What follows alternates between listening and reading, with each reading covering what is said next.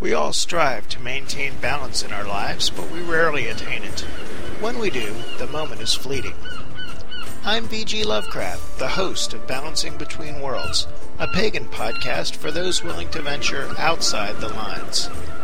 I examine the challenges to living life in balance. As the shore is a line between the worlds of land and sea, our lives contain many lines upon which we attempt to remain balanced.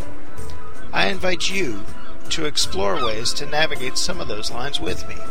We will discuss lines between the magical and the mundane, between various spiritual paths, between isolation and community, and many other topics which you may suggest. You might find that some of the lines aren't even necessary. Perhaps they don't exist at all. Meet me on the shoreline, and we'll spend some time balancing between worlds.